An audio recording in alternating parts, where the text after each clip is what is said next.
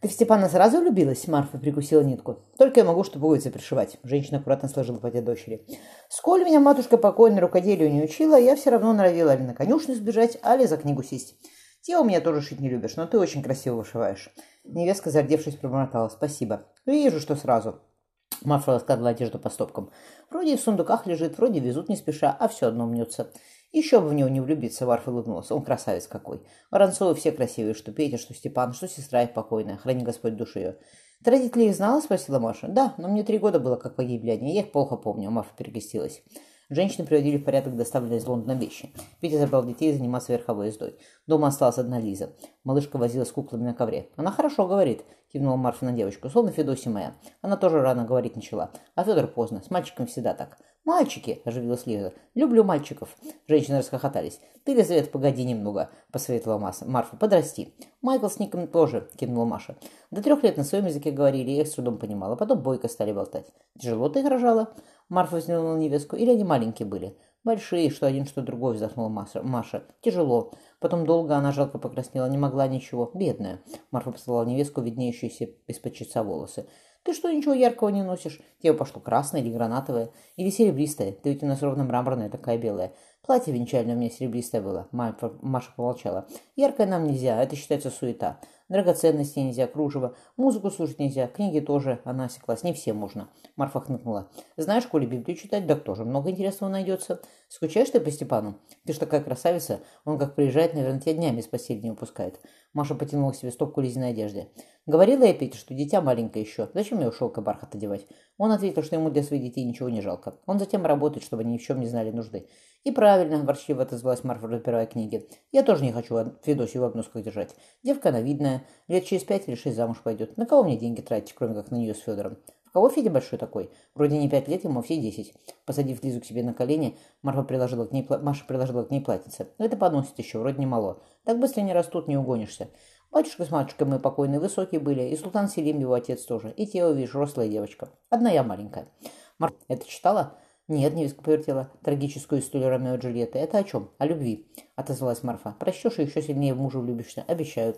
Нельзя мне, вдохнула Маша.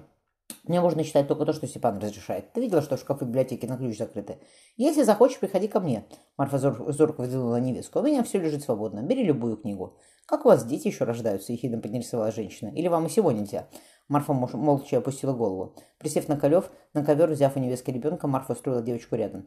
«У меня язык, как у матушки моей, новгородской. Я что думаю, то и говорю. Не мое сие дело, но мне родители ничего не запрещали. То родители, а то муж. — тихо ответила Маша. «Он глава семьи, я же Христос, глава церкви. Надо ему во всем подчиняться. Помнишь, как у апостола Павла сказано? Жена доучится безмолвие, со всякой покорностью, а учить жене не позволяю не властвовать над мужем». Марфа рассмеялась. Сразу видно, что мужчина писал. Он за ложе супружеское отыгрывался, на коем вовсе не мужчина властвует, а женщины. Наверное, жена ему не давала, поэтому он такой злой был. «Марфа!» — в ужасе ахнула невестка. «Что?» Женщина погладила Лиду по голове. «Ты слушай, ты пока дитя, но, может, все равно запомнишь. Библия, песня царя Соломона почитай, там безмолвие не сказано.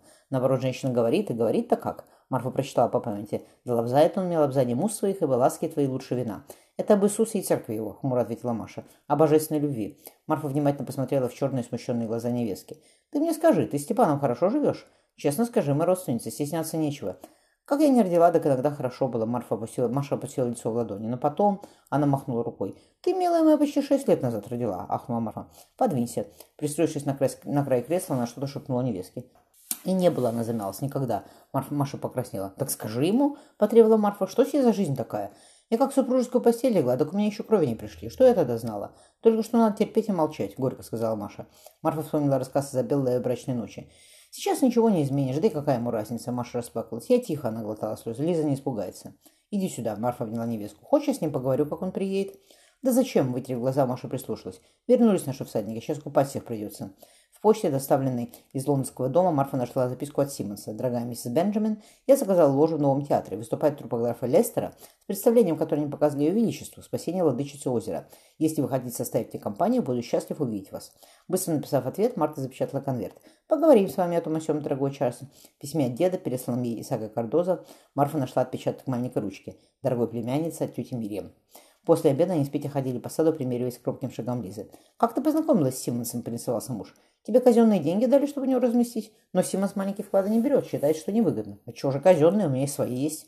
Марфа взяла Лизу за руку. Малыша сказала, еще гулять. Хорошо, улыбнулась женщина. Пойдем, доченька. Она взглянула на мужа. Ты не против, что я Лизу так называю? Ты у тебя меня отцом величать стали. Он помолчал. Не против. У тебя тоже небольшой вклад. Откуда у тебя деньгам взяться? Марфа выпрямилась ровно струна. «Я, Петя, не нищенка какая», — гневно поговорила женщина. «Я наследница деда своего, а у того денег было, как ты знаешь, немало. Ты сам, как хозяин и Кроу, держишь свой вклад. Все венецианские деньги, 50 тысяч золотом. Стамбульский мой дед забрал, а сие у меня». «Как забрал?» — промотал Петя. «Никита Григорьевич отнул на Ладоге. Ты мне сама в Москве рассказывала». Марфа вытащила из-за корсета письмо. «Чтобы ротную потопить, Петенька, не только Маладоги, а всех морей в мире не хватит. Читай». «В святой земле», — потрясенно сказал Петя, отдав жене конверт. «И дети у него народились. Сколько же лет сейчас Никите Григорьевичу?» «Семьдесят семь», — усмехнулась Марфа. «Наша семья крепкая, Петя. Матушка моя, если бы не Матвей, тоже бы долго прожила. Батюшку ты сам помнишь. Он и 65 тебе успел погонять, как драться учил. Хоть тебе 18 было тогда. Я Матвея видел, хмуро отозвался Петя, в Кракове. Он тогда жил с королем Генрихом, сейчас Франции правит. Не убил я его тогда, Марфа помолчала. Ты думаешь, я с ним на Москве покончить не могла? Да легко. Ее глаза сузившись стали ровно. Никто бы меня не заподозрил. Я ведь разные травы знаю. Только Матвей все равно кровь моя, как Степан твоя. Приедет Степан сюда? Она взяла Лизу за руки.